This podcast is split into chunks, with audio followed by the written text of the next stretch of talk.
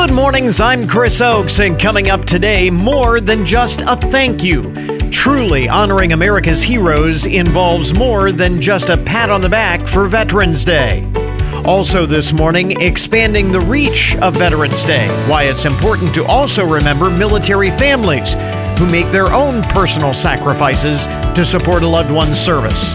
In our Throwback Thursday segment this morning, military journalist and author Tanya Biank shares the stories of women who serve their country in her best-selling book, Undaunted. And in today's Community and Business Spotlight, the United Way of Hancock County is in the final weeks of their annual fundraising campaign. Where does all that money go? This is the Good Mornings Podcast Edition for Thursday, November eleventh, twenty twenty-one. Today is Veterans Day, of course, as you know. In addition to that, today is Air Day.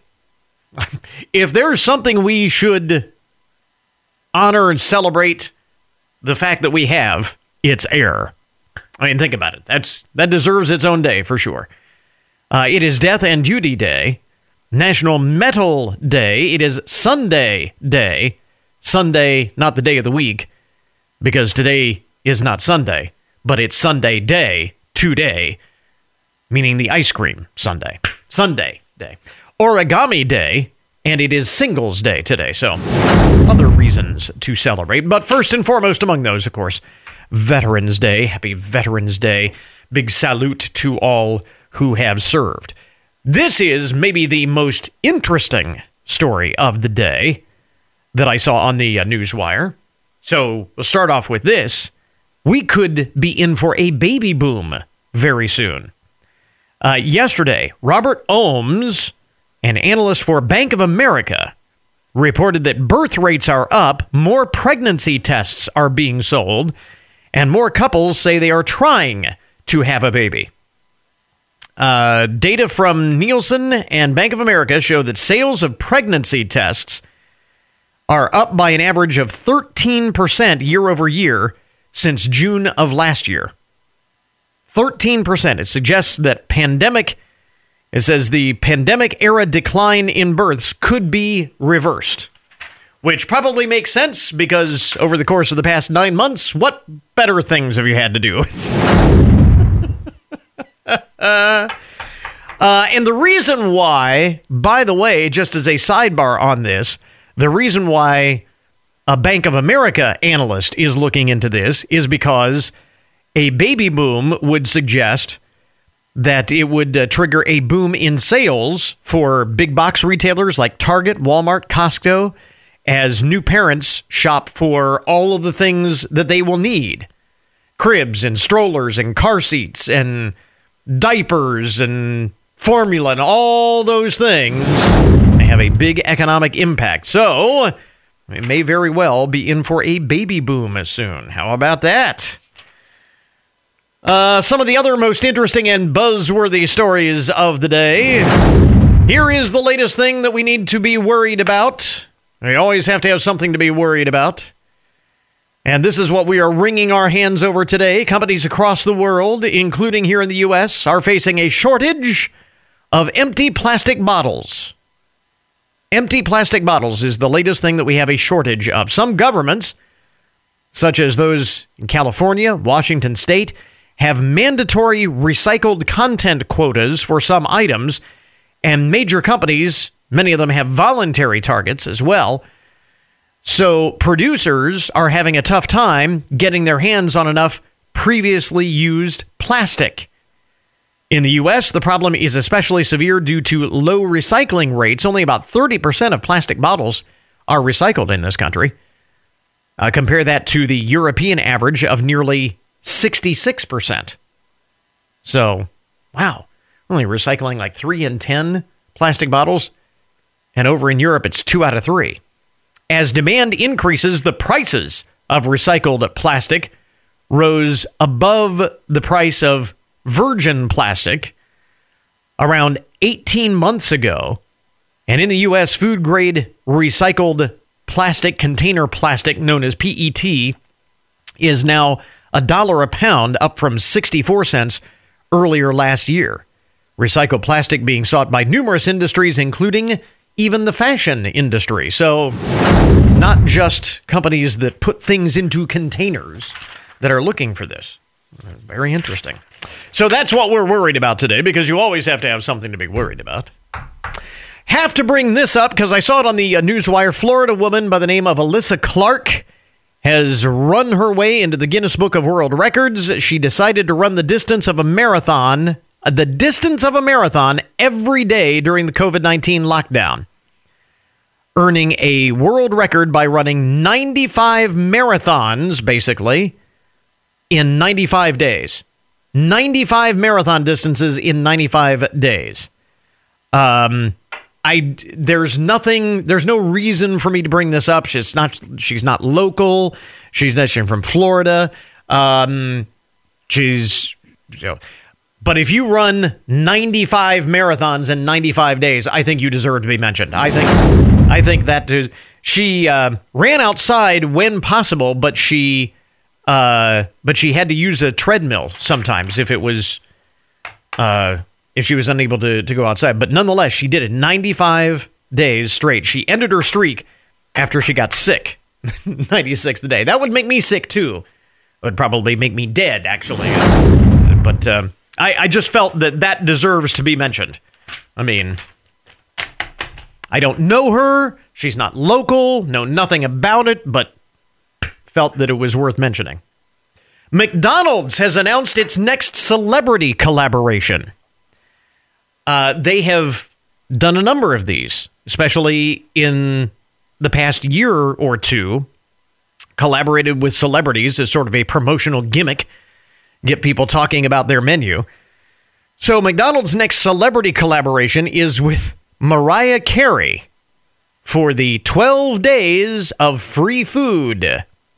The Mariah menu debuts December thirteenth. And features a select free item each day through Christmas Eve with a minimum purchase on the McDonald's mobile app. So you make a minimum purchase on the app and you are eligible for something free. Uh, you may remember last year ahead of Christmas, McDonald's had eleven days of da- uh, eleven days of app deals featuring iconic characters like Frosty the Snowman and Buddy the Elf and, you know, favorite menu, menu items and so on. This year, it is the Mariah menu with Mariah Carey. So mention that. And we all like free stuff. So speaking of fast food restaurants, Arby's is trying something new. See what you think about this. Uh, they have just announced they have bottled two limited edition, limited edition spirits based on their famous fries. And the idea is, of course, vodka made from potatoes. So why can't French fries be made into vodka? And uh, it says, though we've mastered the art of drive-through fries, we wanted to take this one step further, a statement from Arby's, by making them eighty proof. uh, this is from the uh, company's chief marketing officer, Patrick Schwing. Uh, one spirit features cayenne, paprika, onion, and garlic to mimic the mimic uh, Arby's curly fries seasoning. The other highlights Arby's new crinkle fries and has been crafted with real kosher salt and sugar. The spirits were made via a partnership with uh, Minneapolis-based Tattersall Distilling Company. They have also teamed up with Chef Justin Sutherland to create Arby's menu-inspired cocktails, including two signature Bloody Mary recipes, which Arby's says feature their horsey sauce and Arby's sauce and include toppers like mozzarella sticks and more. So, um, the release day for the spirits is coming up on November eighteenth. And uh, for more details on how to snag yourself some Arby's vodka, uh, go to Arby's vodka dot com. Okay, then. I will file that under the I will file that under the category of things that we didn't know we needed, but that will probably sell out. Uh, we don't really need this.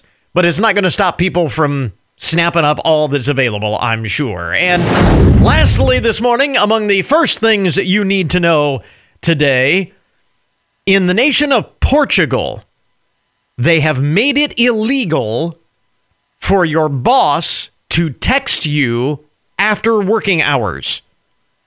Say what now? The Portuguese parliament passed new labor laws last week with a goal of giving remote workers a healthier work-life balance. According to the new law, employers could face penalties for contacting employees outside of work hours and will be forced to pay for increased expenses as a result of working from home, including gas and electricity bills. So you work from home, and if your gas or electricity bill goes up because you're working from home, the boss has to cover it. And after the working day is done, they can't contact you. No more. Another rule being implemented includes uh, banning employers from monitoring workers at home. What was it? The, uh, shoot, I don't remember the uh, company. We had the story last week, I think it was, that posted a job listing for a remote worker. They say you can work from home, but you have to agree to let the boss drop by unannounced whenever he or she wants, just to make sure that you're working. None of that in Portugal. This rule bans employers from monitoring workers at home. The country's Minister of Labor and Social Security says they consider the country to be one of the best places in the world for digital nomads and remote workers to live. And they said the idea behind this new legislation, this new law, this new rule, is that they actually want want to attract more remote workers to move to Portugal, because if you're a remote worker, you can work from pretty much anywhere, right? So they want you to come to Portugal. So I, I don't think I have ever said Uh, that I wish I lived in Portugal. But with a rule like that, you got to think there may be people who are, I'd like to move to Portugal. There you go. Some of the most interesting and buzzworthy stories to get your Thursday morning started. W F I N News. I'm Matt Demchek. The W T O L eleven First Alert forecast, mostly cloudy today with afternoon showers, a high of sixty-seven. A chance of showers tonight, a low of forty. The Martin Luther King Junior Parkway overpass in Findlay has reopened after the completion of a flood mitigation project. We spoke with Mayor Mern after the ribbon-cutting ceremony. What we saw previously was because these intersections were actually lower than the storm basins in the area and then the river water, it would kind of come down to this low point and flood the intersections, making it impossible for especially safety vehicles to get across the community, which is really important in an emergency situation.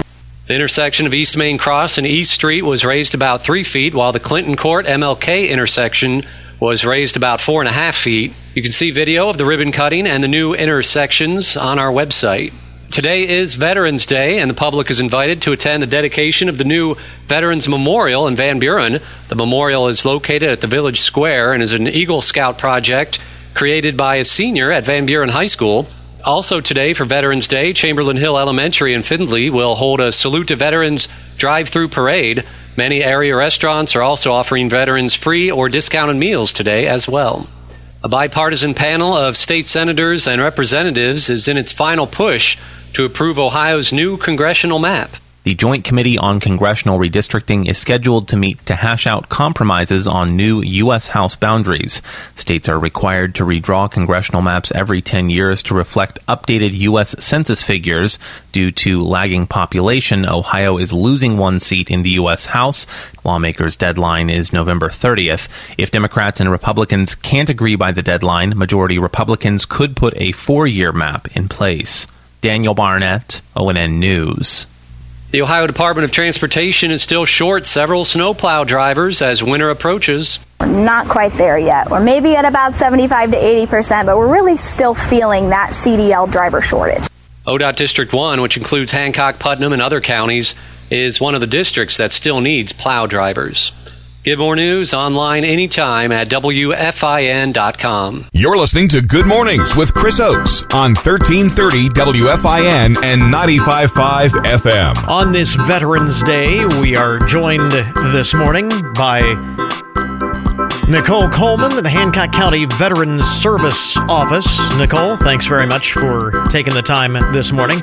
Thank you for Good your service. Morning. Happy Veterans Day and uh, all of that to you. I want to I want to ask a question, and, and this may seem like an odd question to ask a, a veteran on Veterans Day, but I'm wondering, is Veterans Day more about us than it is veterans, in the sense that, is thank you enough? I mean, a day to pat veterans on the back just seems like so such a, a, a simple thing when there are so many other things that we could and should be doing uh, to salute veterans. Does that make sense? It does make complete sense. So I would say um, from a veteran's perspective, yes, it is enough, but particularly in this community, we are so blessed to have so many schools and businesses and churches and organizations that do things for us, that show us, mm-hmm. rather than just say it. Yeah. Um, and that is what provides us an opportunity to connect with other veterans and get to know them, which I think is usually what we miss the most when we come home from our time in the service, is mm-hmm. that camaraderie that we felt, you know, with, with people who we had shared experiences with. Yeah. Um, so the school programs and uh, the, the restaurants that do the free or the drastically discounted things, um, both of those things provide us a place to gather and to get to know one another and uh, feel that appreciation. And particularly in the schools, it gives the opportunity to connect with the next generation of potential boys and sure. girls that are going to serve in the military. Right. A- absolutely. Um, you, to that end, and, and again, like we said, it is uh, tr- the way to truly honor uh, America's Uh, service members and, and those heroes involves more than just a pat on the back uh, on Veterans Day. And to that end, you have a charge, you have a, a challenge uh, for those both in and out of the military in the community. Yeah. So my, my charge for the veterans is to remember um, what it was like when we were in the military. We served in the most diverse and most inclusive group of people in the world. And when I was in the military, we called it the melting pot. I don't know if that's still what they call it, but, you know, diversity and inclusivity is kind of the new words. Yeah. And that's exactly what it was. We had every race, religion, um, politic, you know, politics. Right. We had it all. Right. And we were all friends. And we oftentimes didn't like things about each other, but we still were friends, and we still served together, and we still had each other's backs.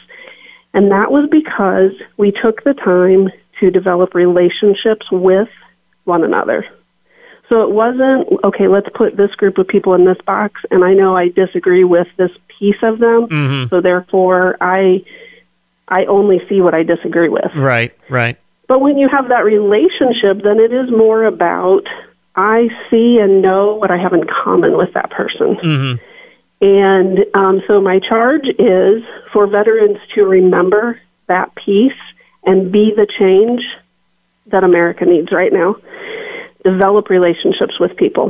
And on that same note, for the non-veterans, I encourage you, when you meet a veteran, ask them to tell you one of their favorite things about their time in service, because I guarantee you they have a story they're just dying to tell. We all do. Yeah. Every single one of us do. And I never thought about that until earlier this year. I had um, a Vietnam vet tell me that no one had ever asked him about his service. Hmm. And he, ha- he has a lot of friends. Yeah. And he has a lot of family. Yeah. And no one had ever asked him. And as a result, I started talking to other veterans about that specifically, and almost all of them said the same thing.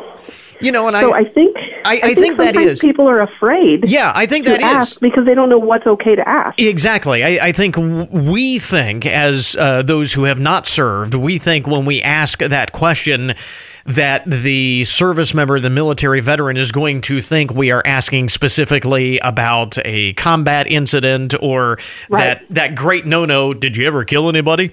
Um, right. And, you know, the, the best stories are a lot of times what happened back in camp or in the barracks or even in basic training. Right. Yeah. Yeah, so that is a perfect and very simple question. Tell me one of your favorite stories about your time in service. Mm-hmm. And I, again, these are simple things. We can do this today. We can do this any day. Uh, again, it's a, just a, a way of making this about more than just one day a year. We've got to talk about a couple of things that you have uh, coming up, uh, the Veterans Service Office uh, to uh, help veterans.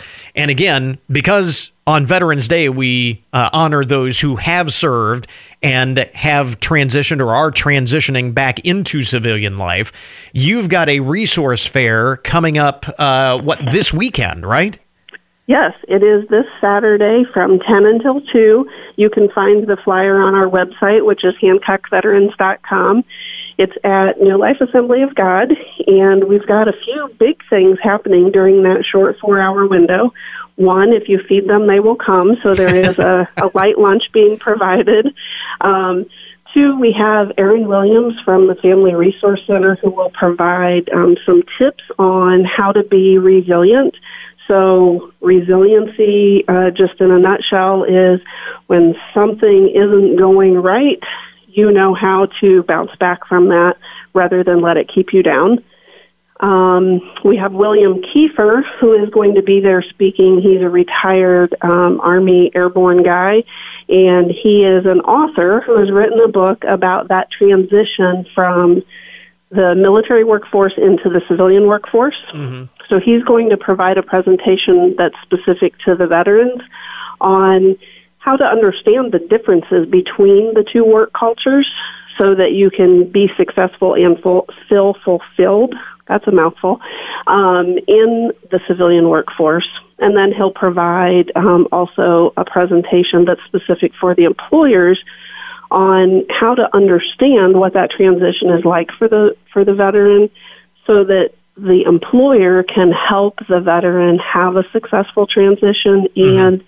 be, you know, a productive part of their workforce. Yeah.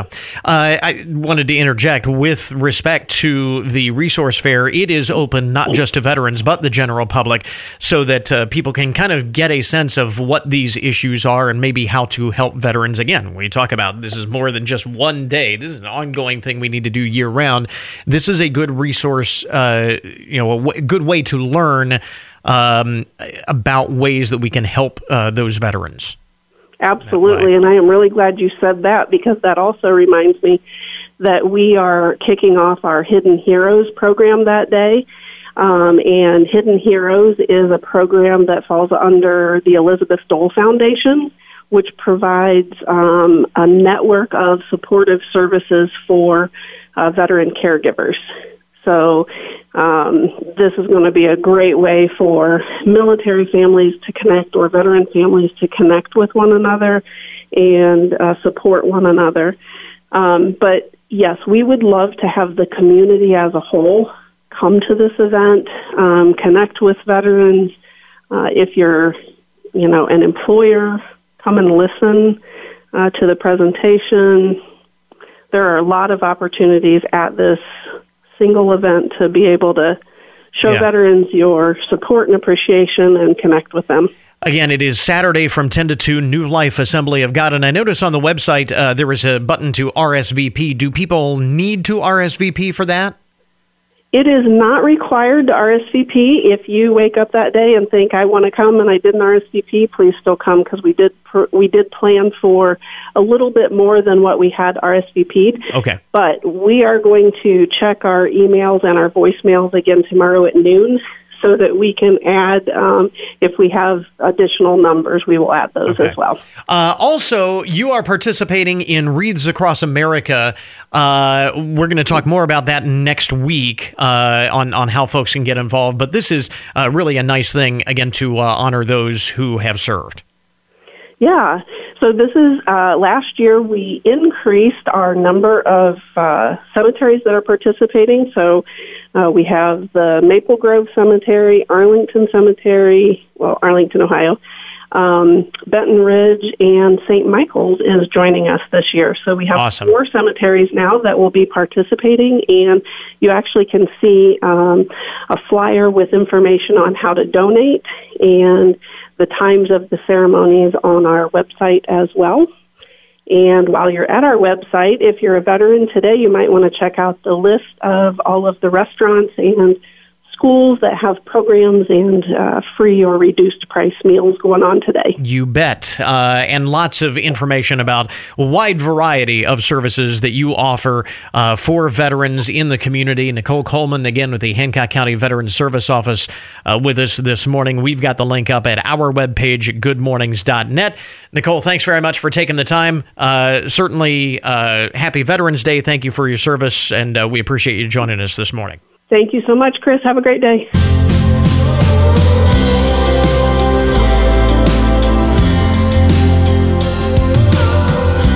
Well, each year on Veterans Day, we take the time to honor and commemorate all those who have stepped up to serve their country with a lot of local and national events in appreciation for the sacrifices that they have made for our freedoms. And while that is important and very appropriate that we do that, it's not enough to do that just one day a year. Ken Fisher is C E O of Fisher House Foundation, a recognized expert on the issues facing our service members, veterans, and their families. And Ken, you can explain better than I can why it is important to show continued support to veterans every day of the year. Well, thanks for having me. For starters, um, it's, it's important because, first and foremost, their transition to civilian life can be difficult. And so we need to ensure that we make that transition as smooth as possible, especially for those who have been wounded. Um, we also need to understand that it's not just the person that you see, the person in the uniform or the person wearing the veteran hat. It's they also have a family that have also borne sacrifices and burden made, and, and burdens that, that the average American has no concept of. So to me, it's it's vital Um, to support veterans every day of the year, quite frankly, because they've deserved it. Uh, but secondly, because they can use our help. Uh, and, and so if you're not involved in a foundation or a mission, find one. If it's not Fisher House, find another one that, that, that interests you, that you like, get to know and get to learn about the issues. And because this is one part of our society that really needs our help. And they're not going to ask for it because they don't. They shouldn't have to ask for it. Yeah, uh, and, and you touched on this a, a little bit when you say uh, that we need to show our continued support. What does that mean? I mean, what are some of the things that people can do to show their support to service members and veterans year round? Well, it can start with a simple, you know, gesture. Thank you for your service is a great place to start. Uh, and while that's nice, you know, we just don't feel that's enough anymore, but it is a good place to start. Um, you can volunteer, as I said before, if it's not Fisher House, it's, it's another foundation or another mission, but get involved with veterans causes and really take the time to learn about the, the issues and, and, and things that they are confronting because they are numerous. Uh, you can support a veteran owned business. You know, find one and learn about their businesses and, and support them because they've earned that. And you can hire. And we've been very good at job programs. We've been very good at hiring veterans. It's been around for, there have been hundreds of programs that have been around for a long time. Mm-hmm. But we need to remember why we should hire veterans. These are, these starting out are, are, are really good men and women. They are leaders. They they work in a team concept. They and they're an asset to uh, to any corporation or company that hires them. So those are start places to start. Uh, but you know, again, learn about the issues because you know we've got way too many people pointing out problems and not enough problem solvers, and that that's especially true in this arena. Uh, amen to that. Talk a little bit about uh, the Fisher House Foundation, yourself, and, and, and the work that you do with uh, military families. Sure. We're best known uh, for the ninety-two uh, comfort homes that uh, that we have built um, for families of wounded, injured, or ill service members and veterans uh, who are receiving treatment, so so many cases far from home, uh, at no charge for as long as they need to be there. Um, in since nineteen ninety, since the founding of Fisher uh, Fisher House Foundation, these ninety-two houses have helped four hundred thirteen thousand military and veteran families save five hundred twenty-five million dollars uh, dollars in savings in lodging and travel. Um, we've gotten seventeen straight A-plus ratings, which we are just very, very happy about, because ninety-three cents on every dollar goes towards building a house or, hmm. or other program services. And that's important to know. Um, this is not a wasteful foundation. This is a foundation that honors every dollar that, that we are fortunate enough to receive. And people need to be comfortable to know that if they donate to us, we're going to do with that money what they want us to do. It is uh, truly uh, fantastic work, and again, speaks to that ongoing support that we need to provide, not just for the veterans themselves, but for uh, service members and their families. And where do we get more information? You can go to our website, which is fisher house dot org, and it will give you a variety of ways that you can get involved with us. It's uh, through our lodging, obviously, through donations. You can volunteer if there's a Fisher House near you. Um, and in a lot of cases, there are ninety-two uh, around the world, really, now. Um, but um, there's... Th- And and there's the different initiatives that we have, whether it's Hero Miles, which is donating frequent flyer miles so families can family members can go back and forth, because life doesn't stop when a loved one is in the hospital. Um, and we have a hotel program that works through that, and scholarship programs. So, you know, we're we're involved in a lot of different family-oriented. That's important because we stay in our lane that way. Yeah. We're family-oriented. And, you know, with the pandemic, you know, finally emerging from the pandemic, uh, hopefully, and, and so forth, we need to remember that, you know, while it's been tough on everybody, imagine being a veteran, you know, who's transitioning and, and having a tough time. Oh, no, no, uh, so, no question. By all means, yeah. Ken Fisher is C E O of Fisher House Foundation. Uh, Ken, thanks very much for taking the time. We appreciate it. Thank you so much for having me, and happy Veterans Day. Continuing our Veterans Day theme this morning, almost twenty years ago, Tanya Biank wrote a book called Army Wives, The Unwritten Code of Military Marriage. Now, Tanya Biank is a military journalist. Uh, she is a self-described Army brat. She grew up uh, bouncing from one military base to the other. Uh, with her uh, dad, I think, was a uh, uh, military officer. She's uh, married to an Army officer, and she, she wrote a book called Army Wives, The Unwritten Code of Military Marriage. It would become the basis for the Lifetime T V series Army Wives, which was, when it was on the air, cable television's number one drama among women.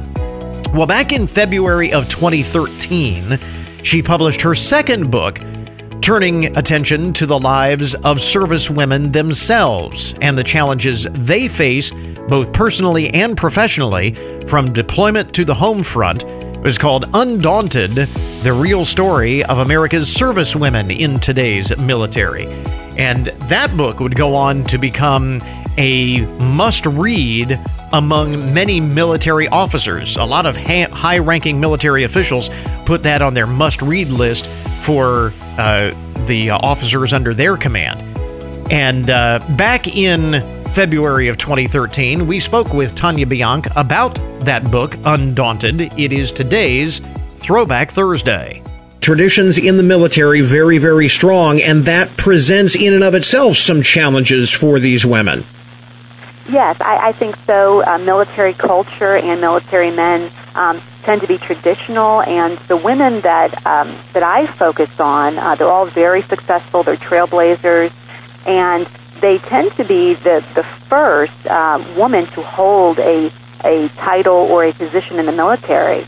And um, in the case of uh, General Angela Salinas, um, in many cases, she is the um, the first woman that many of uh, the Marines have ever worked for. There are still many in the military who see women as not necessarily equals in many respects.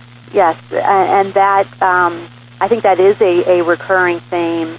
And the Marine Corps has, uh, out of all the service branches, it's got a very strong warrior ethos. Mm-hmm. And it's, I guess you could say, the most macho of, of the service um, branches. Despite the fact that great strides have been made by women over just the last few years, there are still significant hurdles that remain for uh, these women in their everyday professional lives. I think so. I think for successful uh, service women, um, they do not want to be labeled as weak, which is a general term in the military used to, to uh, describe one's overall uh, performance and ability. Mm-hmm. And some of these these women will underemphasize the severity of, of a medical issue. They'll, they'll delay treatment, and there are examples of that throughout uh, my book of these women really pushing them themselves to exceed the standards. Yeah. What about the home front? Because, again, you also examine uh, how these unusual choices for women, still unusual choices for, you know, outside the norm for most women, uh, how that impacts their personal lives. It does. And, and success in the military, um, it can be bittersweet when, when you're looking at your, your personal life, you know, for men and for women. But the stakes are really high for women when you're looking at marriage and motherhood and the military mission, because in the military, the mission has to come first before all else. And that can have a, a great impact um, if you have young children, or if you're you're pregnant, or if you're in a dual military marriage where both the husband and wife um, are serving. Mm-hmm. And, uh, one of the examples in the book is Major Candace O'Brien, who's trying to keep all the balls in the air. She's Her husband's in the military. Um, she's got a two-year-old and a four-year-old. She's um, a high achiever, and it's really difficult because something has to give at some point.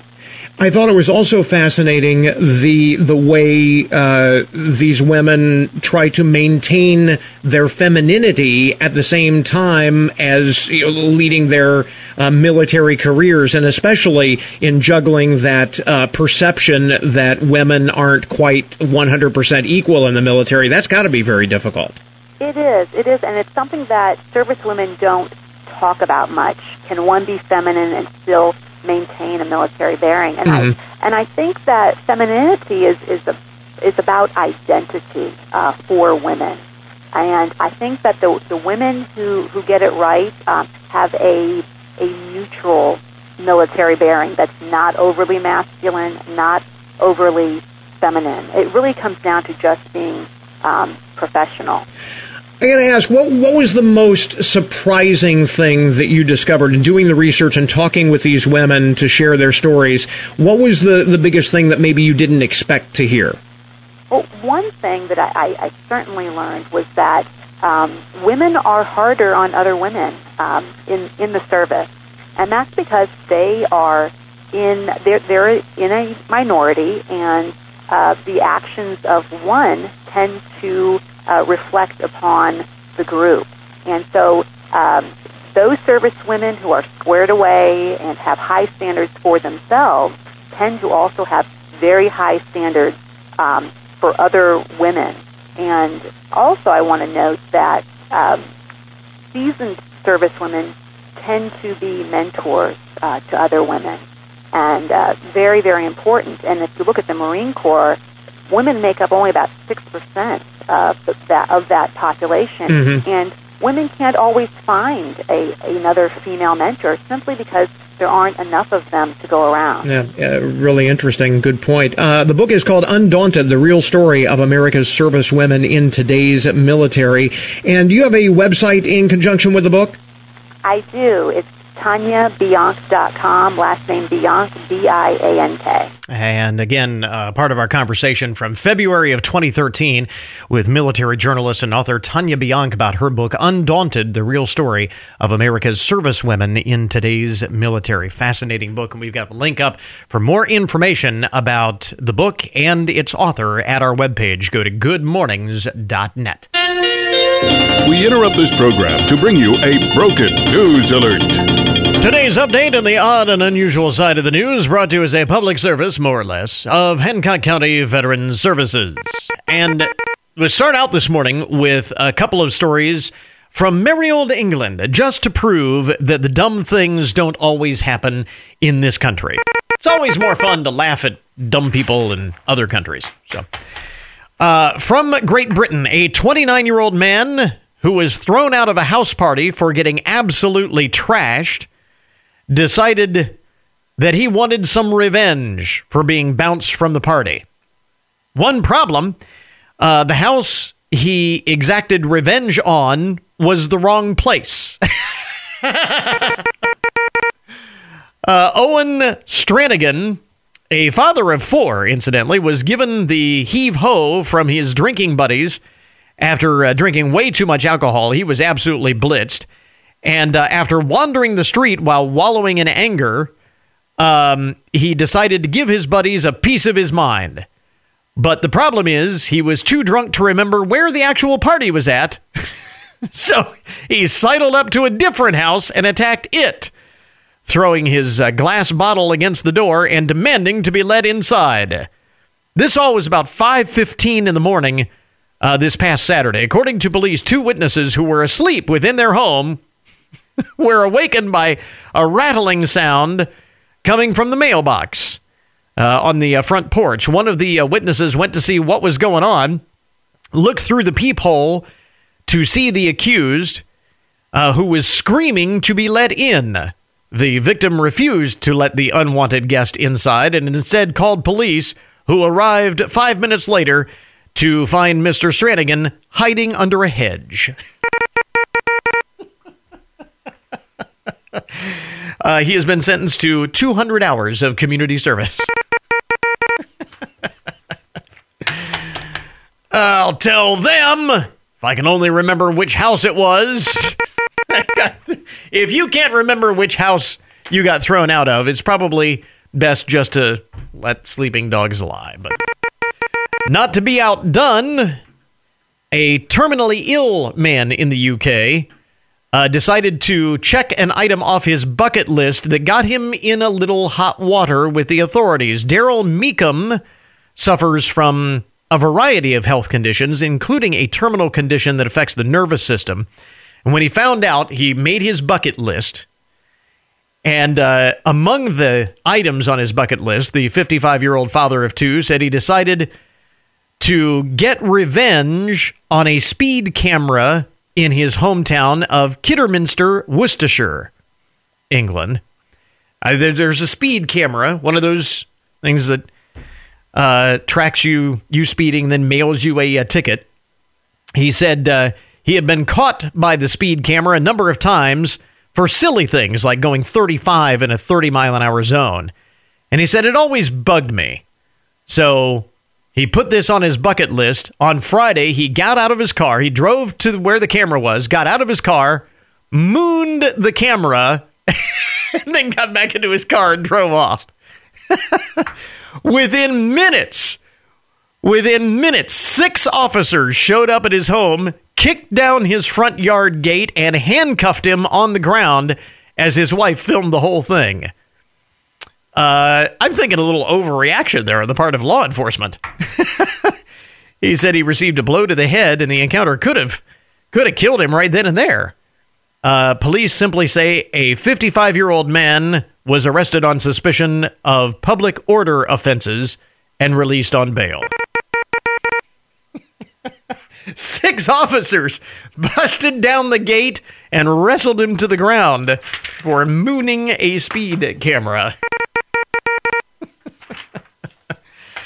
Oh, my goodness.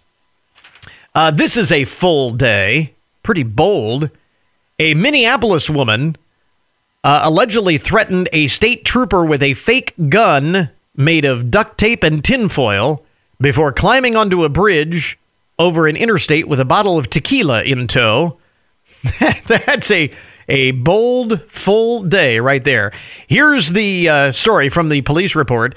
State troopers uh, started following Jean Hansen's vehicle last Saturday after she was spotted driving erratically. She stopped in a closed traffic lane, exited her vehicle, and approached the trooper's squad car, allegedly telling the trooper, "Officer, I'm trying to find my way out of here." Uh, as it turns out, and the officer was aware that there was an active warrant for her arrest already and asked her to sit in his squad car. She refused and tried to get back into her own vehicle. The trooper tried to pull her out of her car. That's when she grabbed something that looked like a gun and pointed it at the officer, who retreated to his patrol car. Uh, Miz Hansen then sped away in her vehicle, which was later found nearby. She was found hanging on the fence of the Pascal Street Bridge over Interstate ninety-four, drinking from a bottle of tequila and grabbing the silver gun-shaped object in her waistband. Uh, authorities eventually got her off the bridge. She allegedly so showed signs of impairment and admitted to taking at least six pills of diazepam before drinking the tequila. So she was a little out of it. Uh, she was committed uh, to the hospital following an assault charge. Uh, she has also been charged with threats of violence, fleeing a peace officer, and two counts of D W I. That is a full day for for officers and for Miz Hansen, who, by the way, is seventy years old. seventy years old. I'd think she would know better. And uh, finally, in the broken news this morning, a Texas woman is in big trouble with the law and big trouble with her cousin uh, after a lottery ticket ripoff. Apparently, her cousin had asked Iris Argueta to cash in his winning one million dollars scratch-off ticket in exchange for a commission of fifty thousand dollars. He had uh, bought the ticket uh, nearly a year ago and wanted to remain anonymous. He wanted to claim his prize but remain anonymous. So she agreed to, to cash in the ticket for a uh, fee of fifty thousand dollars. Uh, but the Nassau County District Attorney says that she faked, uh, she flaked on her cousin, handing him forged paperwork saying that he had won only twenty grand, not a million dollars.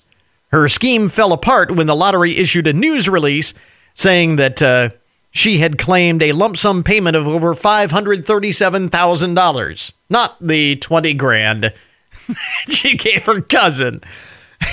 did, did she think they weren't going to make a big deal about it, that it would just be kind of on the down low? I don't know. Police have recovered more than three hundred eighteen thousand dollars of the stolen money from her bank account. The rest she apparently already spent. But she's in a little hot water with the law and with her cousin. But you know what?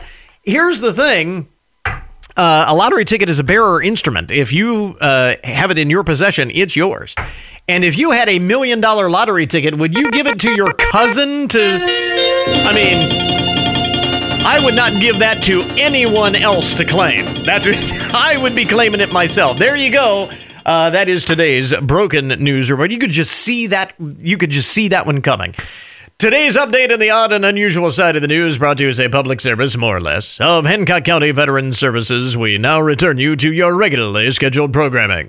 Did you get a call or message that mentioned Social Security that made you feel threatened or scared? That is not the Social Security Administration. Social Security will not threaten you, press you for personal information, or demand instant payment.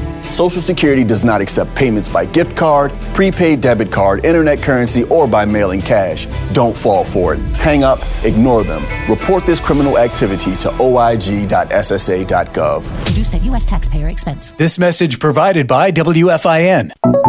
And now your daily download, the numbers behind the news and the statistics that shape our lives. Probably not a big shock that Americans have a rather dismal opinion of Facebook. This is according to a new poll from C N N. Found that seventy-six percent of Americans believe that the social media giant is making our society worse. seventy-six percent. Only eleven percent believe that it's making it making society better. thirteen percent in this poll say they don't believe Facebook has an effect either way.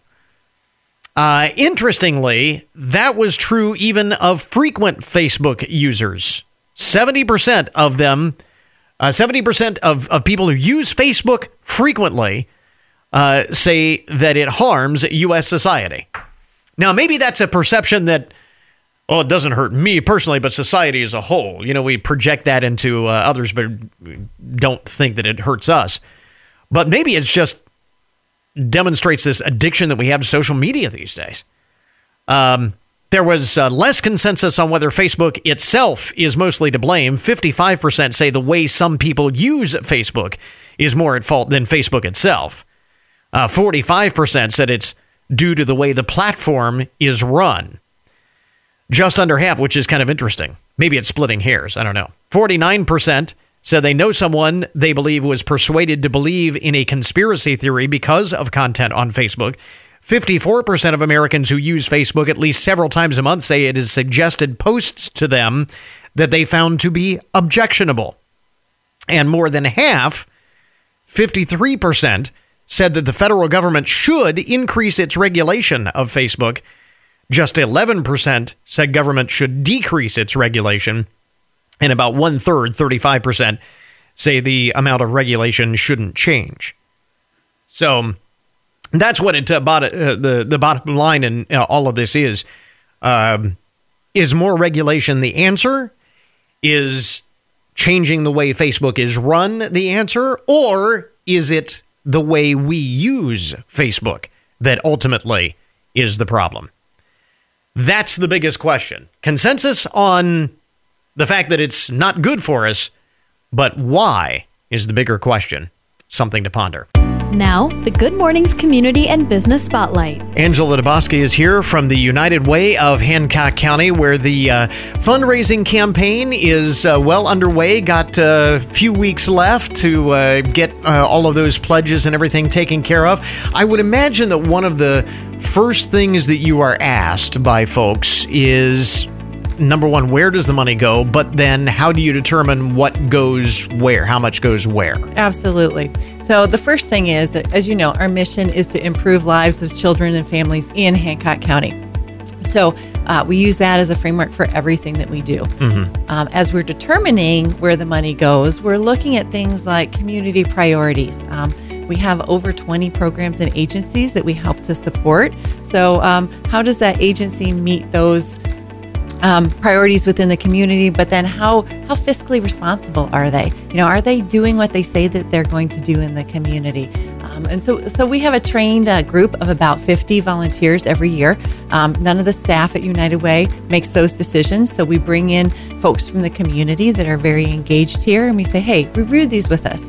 Help to make sure that it's quality programming and things that we need. That is part of the process that I don't think people really ever see, is that you follow up with these organizations and these programs that uh, you support uh, through the United Way dollars to make sure that the funds are, are being used appropriately, that uh, that they're being used efficiently, uh, and, and that's not that's not even a one-time process. You go back through that we, periodically. Yeah. We do that annually. And you also offer some assistance if there are Uh, issues or concerns. We do. And so we have a lot of folks that are using their talents in the community to say, I love digging into financials, for mm-hmm. instance.